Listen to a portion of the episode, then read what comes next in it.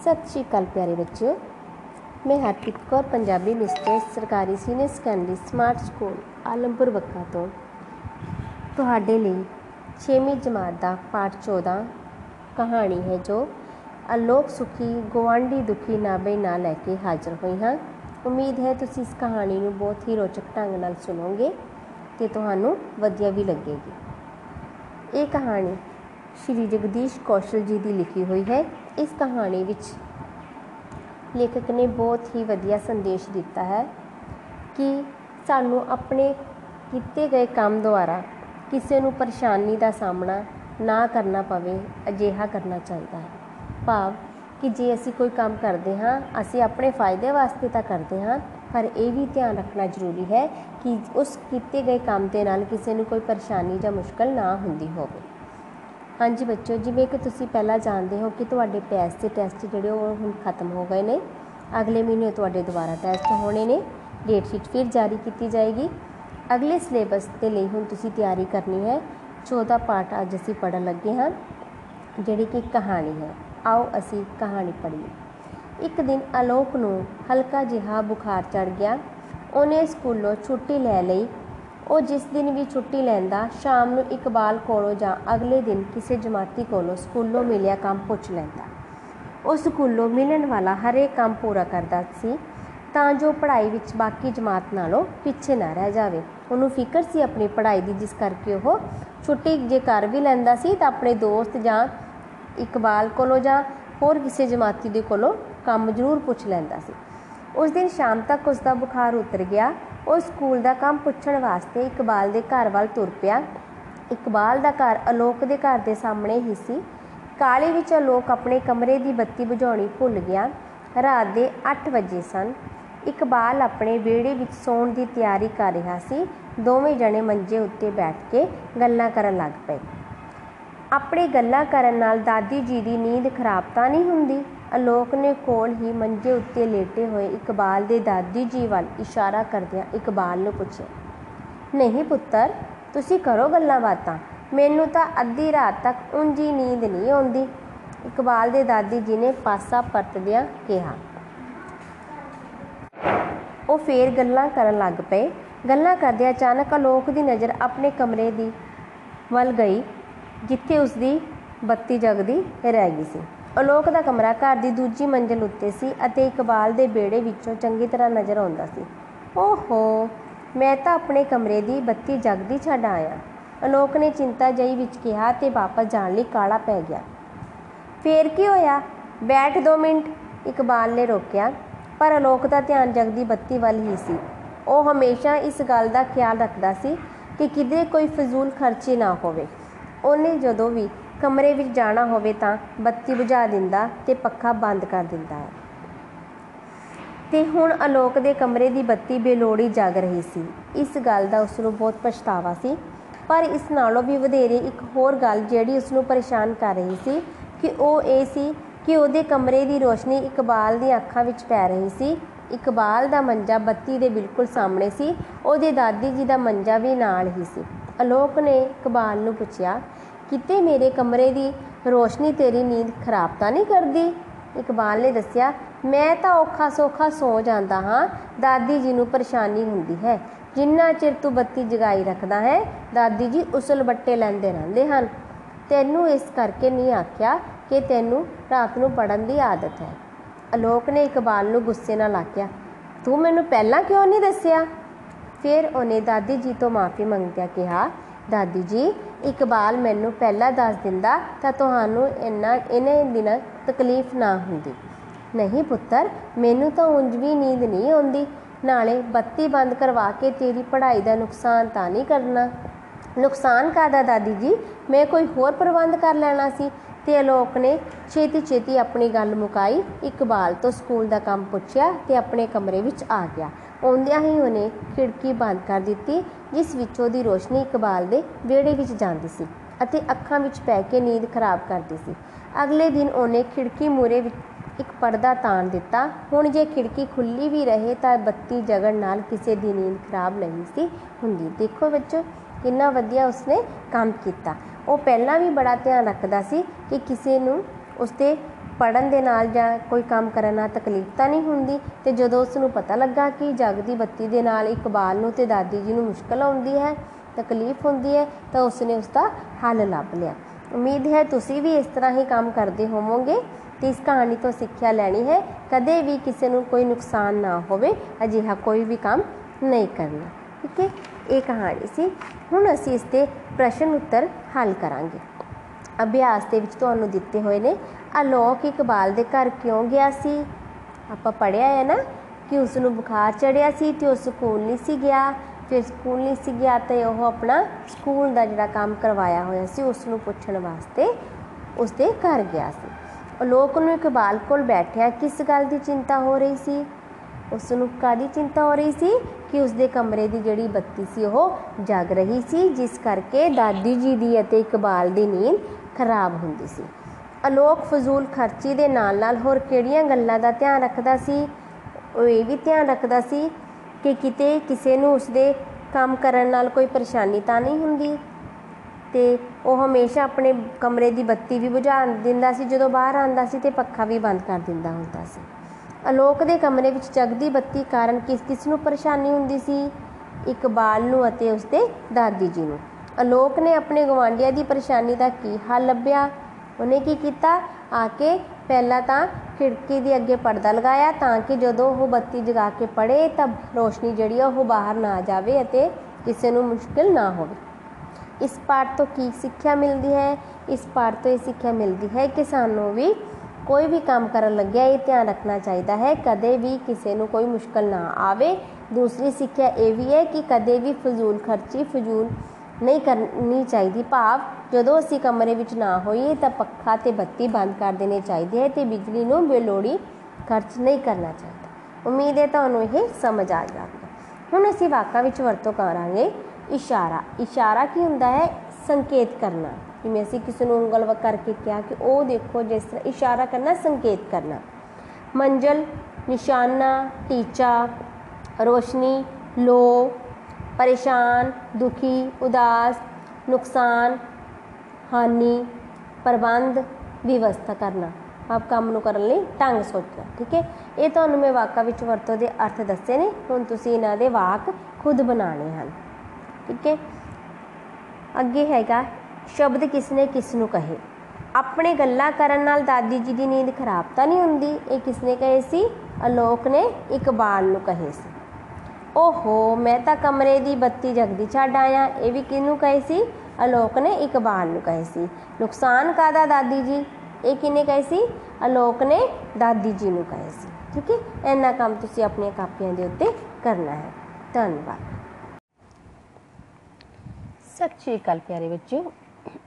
8ਵੀਂ ਦੀ ਪੰਜਾਬੀ ਜਮਾਤ ਵਿੱਚ ਤੁਹਾਡਾ ਸਵਾਗਤ ਹੈ। ਬੱਚੇ, ਜਿਸ ਤਰ੍ਹਾਂ ਕਿ ਤੁਹਾਡੇ ਪਾਸ ਦੇ ਟੈਸਟ ਖਤਮ ਹੋ ਚੁੱਕੇ ਨੇ ਹੁਣ ਤੁਹਾਡਾ ਅਗਲਾ ਸਿਲੇਬਸ ਸ਼ੁਰੂ ਹੋ ਰਿਹਾ ਹੈ ਅਕਤੂਬਰ ਤੋਂ। ਅਕਤੂਬਰ ਦੇ ਸਿਲੇਬਸ ਵਿੱਚ ਪਾਠ ਤੁਹਾਡਾ 15 ਰਵਿੰਦਰਨਾਥ ਟੈਗੋਰ ਅੱਜ ਅਸੀਂ ਪੜਨ ਜਾ ਰਹੇ ਹਾਂ। ਇਹ ਇੱਕ ਜੀਵਨੀ ਦੇ ਰੂਪ ਵਿੱਚ ਹੈ, ਜੋ ਕਿ ਰਵਿੰਦਰ ਕੌਰ ਦੁਆਰਾ ਲਿਖਿਆ ਗਿਆ ਹੈ। ਬੇਟੇ, ਜੀਵਨੀ ਕੀ ਹੁੰਦੀ ਹੈ? ਪਹਿਲਾਂ ਤੁਸੀਂ ਇਹ ਜ਼ਰੂਰ ਸਮਝ ਲਓ ਕਿ ਜੀਵਨੀ ਕਿਸੇ ਦੇ ਜੀਵਨ ਬਾਰੇ ਲਿਖਿਆ ਗਿਆ ਵਿਸਥਾਰ ਸਹਿਤਿਕ ਲੇਖ ਹੈ। ਜਿਸ ਦੇ ਵਿੱਚ ਉਹਨਾਂ ਦੇ ਜੀਵਨ ਬਾਰੇ, ਮਾਤਾ-ਪਿਤਾ ਬਾਰੇ, ਪੜ੍ਹਾਈ ਬਾਰੇ, ਉਹਨਾਂ ਦੁਆਰਾ ਕੀਤੇ ਗਏ ਕੰਮਾਂ ਬਾਰੇ, ਉਹਨਾਂ ਦੀਆਂ ਸਾਰੇ ਜੋ ਮਤਲਬ ਕਿ ਜੀਵਨ ਦੇ ਵਿੱਚ ਕੁਝ ਵਾਪਰਿਆ ਹੋਇਆ ਹੁੰਦਾ ਹੈ, ਸਾਰਾ ਹੀ ਦੱਸਿਆ ਗਿਆ ਹੋਵੇ, ਉਹ ਜੀਵਨੀ ਬਣ ਜਾਂਦੀ ਹੈ। ਠੀਕ ਹੈ? ਜੀਵਨੀ ਅਸੀਂ ਕਿਸੇ ਦੇ ਬਾਰੇ ਲਿਖਦੇ ਹਾਂ। ਠੀਕ ਹੈ? ਹਾਂਜੀ। ਜਿਸ ਤਰ੍ਹਾਂ ਰਵਿੰਦਰ ਕੌਰ ਜੀ ਨੇ ਰਵਿੰਦਰਨਾਥ ਟੈਗੋਰ ਦੀ ਜੀਵਨੀ ਤੁਹਾਨੂੰ 8ਵੀਂ ਦੀ ਜਮਾਤ ਦੇ ਵਿੱਚ ਜਿਹੜੀ ਦਿੱਤੀ ਗਈ ਹੈ, ਉਹ ਲਿਖੀ ਹੈ। ਤੁਸੀਂ ਰੋਜ਼ ਸਵੇਰ ਦੀ ਸਭਾ ਦੇ ਵਿੱਚ ਰਾਸ਼ਟਰੀ ਗਾਨ ਗਾਉਂਦੇ ਹੋ, ਜਨ ਗਣ ਮਨ। ਇਹ ਲੇਖਕ ਰਵਿੰਦਰਨਾਥ ਟੈਗੋਰ ਜੀ ਦੁਆਰਾ ਲਿਖਿਆ ਗਿਆ ਹੈ। ਉਹਨਾਂ ਨੇ ਕਿੰਨੀਆਂ ਕਵਿਤਾਵਾਂ ਵੀ ਲਿਖੀਆਂ ਨੇ, ਕਹਾਣੀਆਂ ਵੀ ਲਿਖੀਆਂ ਨੇ, ਨਾਵਲ ਵੀ ਲਿਖੇ ਨੇ ਤੇ ਨਾਟਕ ਵੀ ਲਿਖੇ ਨੇ। ਇੱਕ ਪ੍ਰਸਿੱਧ ਲੇਖਕ ਹੋਣ ਦੇ ਨਾਤੇ ਅਸੀਂ ਉਹਨਾਂ ਨੂੰ ਗੁਰੂਦੇਵ ਟੈਗੋਰ ਵੀ ਕਹਿੰਦੇ ਹਾਂ। ਰਵਿੰਦਰਨਾਥ ਟੈਗੋਰ ਜੀ ਦਾ ਜਨਮ 7 ਮਈ 1861 ਨੂੰ ਕੋਲਕਾਤਾ ਵਿਖੇ ਹੋਇਆ।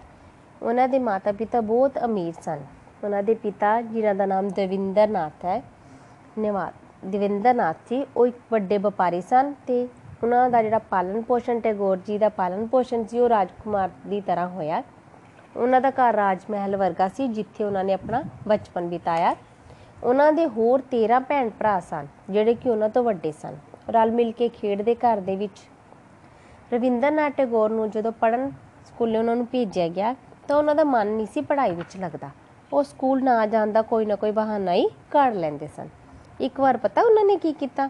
ਸਕੂਲ ਨਾ ਜਾਣ ਦਾ ਉਹਨਾਂ ਨੇ ਇੱਕ ਕਾਰ ਅ, ਯੋਜਨਾ ਬਣਾਈ ਕਿ ਮੈਨੂੰ ਸਕੂਲ ਨਾ ਜਾਣਾ ਪਵੇ। ਉਹਨਾਂ ਨੇ ਆਪਣੀ ਜੁੱਤੀ ਦੇ ਵਿੱਚ ਪਾਣੀ ਪਾ ਲਿਆ ਤੇ ਜੁੱਤੀ ਗਿੱਲੀ ਸੀ। ਉਹਦੇ ਵਿੱਚ ਉਹਨਾਂ ਨੇ ਪਾਣੀ ਦੇ ਵਿੱਚ ਆਪਣੇ ਪੈਰ ਜੁੱਤੀ ਜਿਹੜੀ ਗਿੱਲੀ ਸੀ ਉਹਦੇ ਵਿੱਚ ਪੈਰ ਪਾਈ ਰੱਖੇ ਜਿਸ ਕਰਕੇ ਉਹਨਾਂ ਨੂੰ ਬੁਖਾਰ ਹੋ ਗਿਆ ਤੇ ਉਹਨਾਂ ਨੂੰ ਸਕੂਲ ਨਹੀਂ ਜਾਣਾ ਪਿਆ।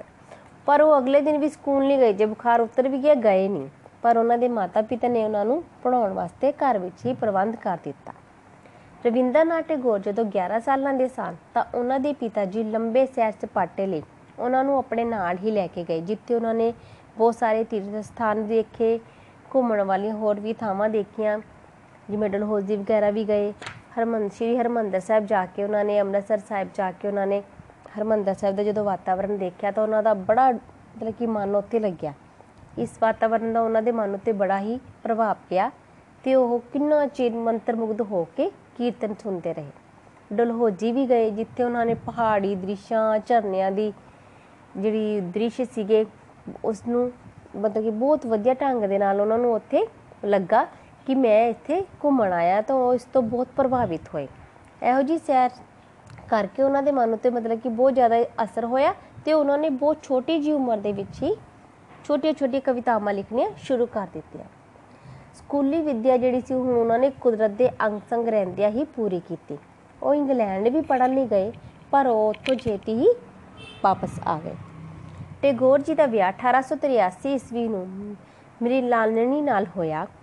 ਉਦੋਂ ਟੈਗੋਰ ਦੀ ਆਯੂ ਸਿਰਫ 22 ਸਾਲਾਂ ਦੀ ਸੀ। ਵਿਆਹ ਤੋਂ ਬਾਅਦ ਉਹ ਬੋਲਪੁਰ ਹੀ ਰਹਿਣ ਲੱਗ ਗਏ। ਇਸ ਖੁੱਲੇ ਡੁੱਲੇ ਵਾਤਾਵਰਣ ਵਿੱਚ ਉਹਨਾਂ ਨੇ ਅਨੇਕਾਂ ਰਚਨਾਵਾਂ ਕੀਤੀ ਰਚੀਆਂ ਨੇ। ਉਹਨਾਂ ਦੀ ਮਾਤ ਭਾਸ਼ਾ ਬੰਗਲਾ ਸੀ। ਉਹ ਬੰਗਲਾ ਭਾਸ਼ਾ ਵਿੱਚ ਹੀ ਲਿਖਦੇ ਸਨ।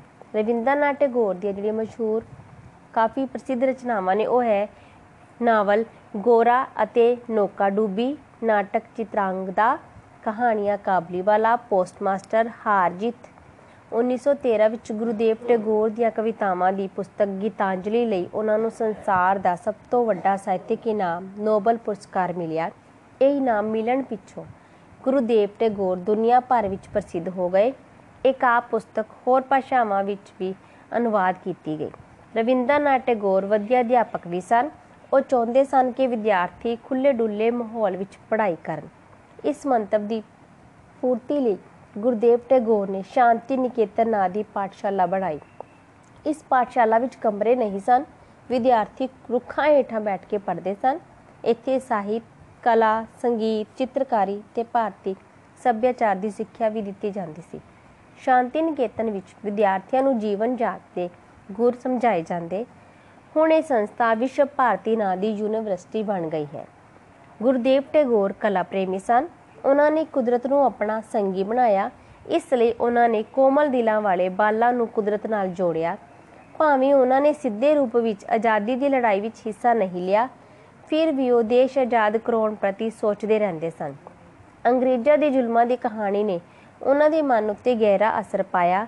ਆਜ਼ਾਦੀ ਦੀ ਲੜਾਈ ਲੜਦਿਆਂ ਜਦ ਜਲਿਆਂਵਾਲੇ ਬਾਗ ਅੰਮ੍ਰਿਤਸਰ ਵਿੱਚ ਅਨੇਕਾਂ ਦੇਸ਼ ਪ੍ਰੇਮੀ ਅੰਗਰੇਜ਼ਾਂ ਦੀਆਂ ਗੋਲੀਆਂ ਨਾਲ ਸ਼ਹੀਦ ਹੋਏ ਤਾਂ ਟੈਗੋਰ ਨੇ ਰੋਸ ਵਜੋਂ ਅੰਗਰੇਜ਼ ਸਰਕਾਰ ਵੱਲੋਂ 1913 ਈਸਵੀ ਵਿੱਚ ਦਿੱਤਾ ਗਿਆ ਸਰ ਦਾ ਖਿਤਾਬ ਮੋੜ ਦਿੱਤਾ, ਜਿਹੜਾ ਕਿ ਉਹਨਾਂ ਨੂੰ ਉਹਨਾਂ ਦੇ ਕੰਮਾਂ ਕਾਰਾਂ ਵਾਸਤੇ, ਵਡਿਆਈ ਵਾਸਤੇ ਦਿੱਤਾ ਗਿਆ ਸੀ, ਉਹ ਉਹਨਾਂ ਨੇ ਮੋੜ ਦਿੱਤਾ।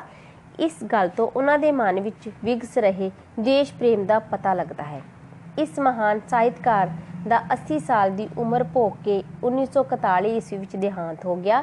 ਸਮਾਜ ਨੂੰ ਸੇਧ ਦੇਣ ਵਾਲੀਆਂ ਉਹਨਾਂ ਦੀਆਂ ਲਿਖਤਾਂ ਸਾਨੂੰ ਗੁਰੂਦੇਵ ਟੈਗੋਰ ਦੀ ਸਦਾ ਯਾਦ ਦਿਵਾਉਂਦੀਆਂ ਰਹਿਣਗੀਆਂ ਹਾਂਜੀ ਬੱਚੇ, ਇੱਥੇ ਮੈਂ ਤੁਹਾਨੂੰ ਇੱਕ ਗੱਲ ਕਲੀਅਰ ਕਰਦਾ।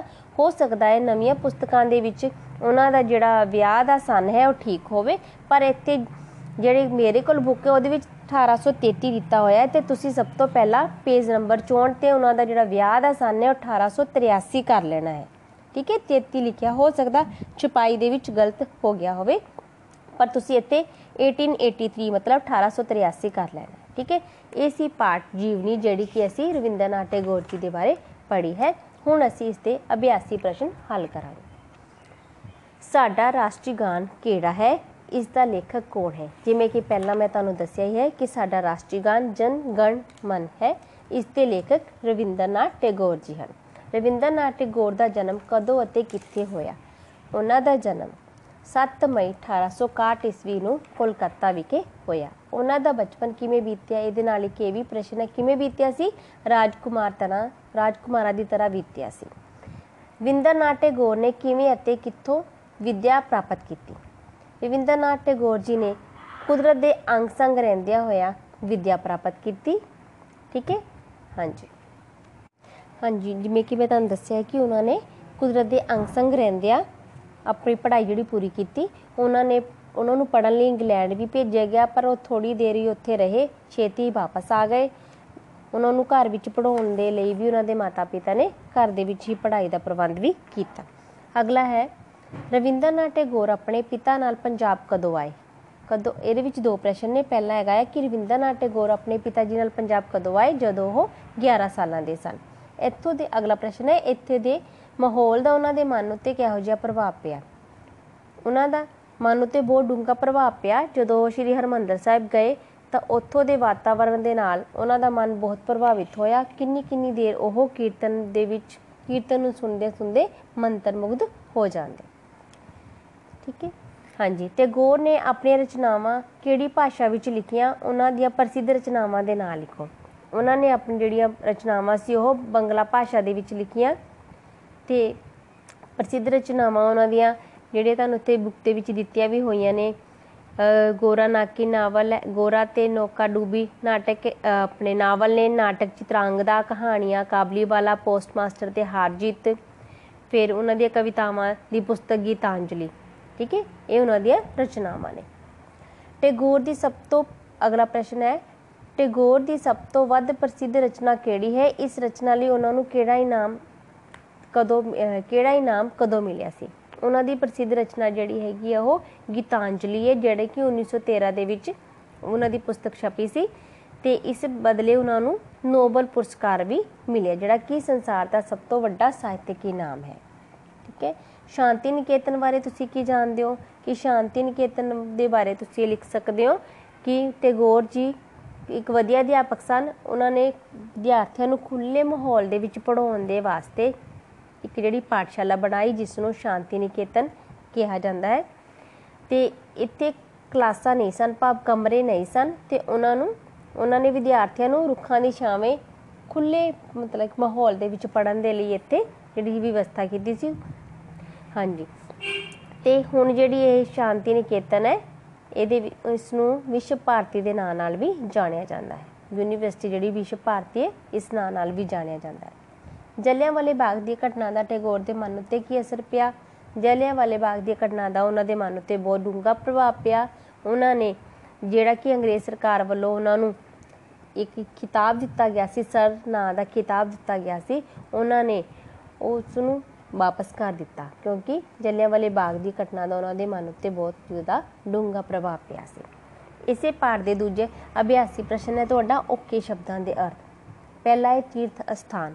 ਤੀਰਥ ਸਥਾਨ ਕੀ ਹੁੰਦਾ ਹੈ ਪਵਿੱਤਰ ਧਾਰਮਿਕ ਸਥਾਨ ਜਿਹਨੂੰ ਕਹਿੰਦੇ ਨੇ ਜਿੱਥੇ ਲੋਕ ਪੂਜਾ ਵਗੈਰਾ ਕਰਦੇ ਨੇ ਇਸ਼ਨਾਨ ਵੀ ਕਰਨ ਜਾਂਦੇ ਨੇ ਠੀਕ ਹੈ ਵਾਤਾਵਰਣ ਮਾਹੌਲ ਵਿਭਿੰਨ ਵੱਖ ਜਾਂ ਅੱਡ ਗੁਰ ਨਿਯਮ ਜਾਂ ਤਰੀਕੇ ਸੰਸਥਾ ਸਭਾ ਸੰਗੀ ਸਾਥੀ ਗਹਿਰਾ ਡੂੰਗਾ ਗੂੜਾ ਕੋਮਲ ਨਰਮ ਨਾਜ਼ਕ ਖਿਤਾਬ ਉਪਾਧੀ ਪਦਵੀ ਵਿਕਸ ਰਹੇ ਵੱਧ ਫੁੱਲ ਰਹੇ ਠੀਕ ਹੈ ਅੱਗੇ ਹੈ ਪਾਲਣ ਪੋਸ਼ਣ। ਵਾਕਾਂ ਦੇ ਵਿੱਚ ਅਸੀਂ ਕਰ ਰਹੇ ਹਾਂ ਪਾਲਣ ਪੋਸ਼ਣ। ਪਾਲਣ ਪੋਸ਼ਣ ਕੀ ਹੈ? ਉਹਨਾਂ ਨੂੰ ਪਾਲਣਾ ਉਹਨਾਂ ਨੂੰ ਪਾਲਦੇ ਆ ਠੀਕ ਹੈ? ਵਿਉਂਤ ਯੋਜਨਾ ਸੈਰ ਸਪਾਟਾ ਘੁੰਮਣਾ ਫਿਰਨਾ ਮਨ ਮੋਹ ਲੈਣਾ ਮਨ ਨੂੰ ਚੰਗਾ ਲੱਗਣ ਵਾਲਾ ਰਮਣੀਕ ਸੁੰਦਰਤਾ ਅੰਗ ਸੰਗ ਨਾਲ ਹਮੇਸ਼ਾ ਨਾਲ ਰਹਿਣਾ ਠੀਕ ਹੈ? ਅੰਗ ਸੰਗ ਅਨੁਵਾਦ ਭਾਵ ਉਹਨੂੰ ਅਨੁਵਾਦ ਮਤਲਬ ਉਹਦਾ ਅਹ, ਦੱਸਣਾ ਤਰਜਮਾ ਜਾਂ ਅਨ- ਅਹ, ਕਹਿ ਸਕਦੇ ਆ ਨਕਲ ਠੀਕ ਹੈ? ਜੀਵਨ ਜਾਂਚ ਜਿਉਣ ਦਾ ਢੰਗ ਇਹ ਸੀ ਤੁਹਾਡੇ ਵਾਕਾਂ ਵਿੱਚ ਵਰਤੋ। ਤੁਸੀਂ ਇਹਨਾਂ ਨੂੰ ਮੈਂ ਤੁਹਾਨੂੰ ਵਾਕਾਂ ਦੇ ਅਰਥ ਦੱਸਦੇ ਨੇ ਇਹਨਾਂ ਦੇ ਤੁਸੀਂ ਜਿਹੜੇ ਵਾਕ ਖੁਦ ਬਣਾਣੇ ਨੇ ਠੀਕ ਹੈ? ਮੈਂ ਤੁਹਾਨੂੰ ਹੁਣ ਪ੍ਰਸ਼ਨ ਉੱਤਰ ਜਿਹੜੇ ਲਿਖੇ ਹੋਏ ਵੀ ਨੇ ਉਹ ਵੀ ਤੁਹਾਨੂੰ ਭੇਜ ਦੇ ਭੇਜ ਦੇ ਰਹੀ ਹਾਂ WhatsApp ਰਾਹੀਂ ਤੇ ਤੁਸੀਂ ਇਸ ਪਾਠ ਨੂੰ ਪਹਿਲਾਂ ਚੰਗੀ ਤਰ੍ਹਾਂ ਸੁਣਨਾ ਹੈ ਸਮਝਣਾ ਹੈ ਤੇ ਫਿਰ ਇਹਦੇ ਪ੍ਰਸ਼ਨ ਉੱਤਰ ਜਿਹੜੇ ਉਹ ਕਾਪੀਆਂ ਦੇ ਉੱਤੇ ਲਿਖਣੇ ਹਨ। ਉਮੀਦ ਹੈ ਤੁਹਾਨੂੰ ਇਹ ਪਾਠ ਵਧੀਆ ਲੱਗੇਗਾ ਤੇ ਤੁਸੀਂ ਇਸ ਨੂੰ ਜਲਦੀ ਸੁਣੋਗੇ ਸਿੱਖੋਗੇ ਤੇ ਸਮਝੋਗੇ। ਧੰਨਵਾਦ।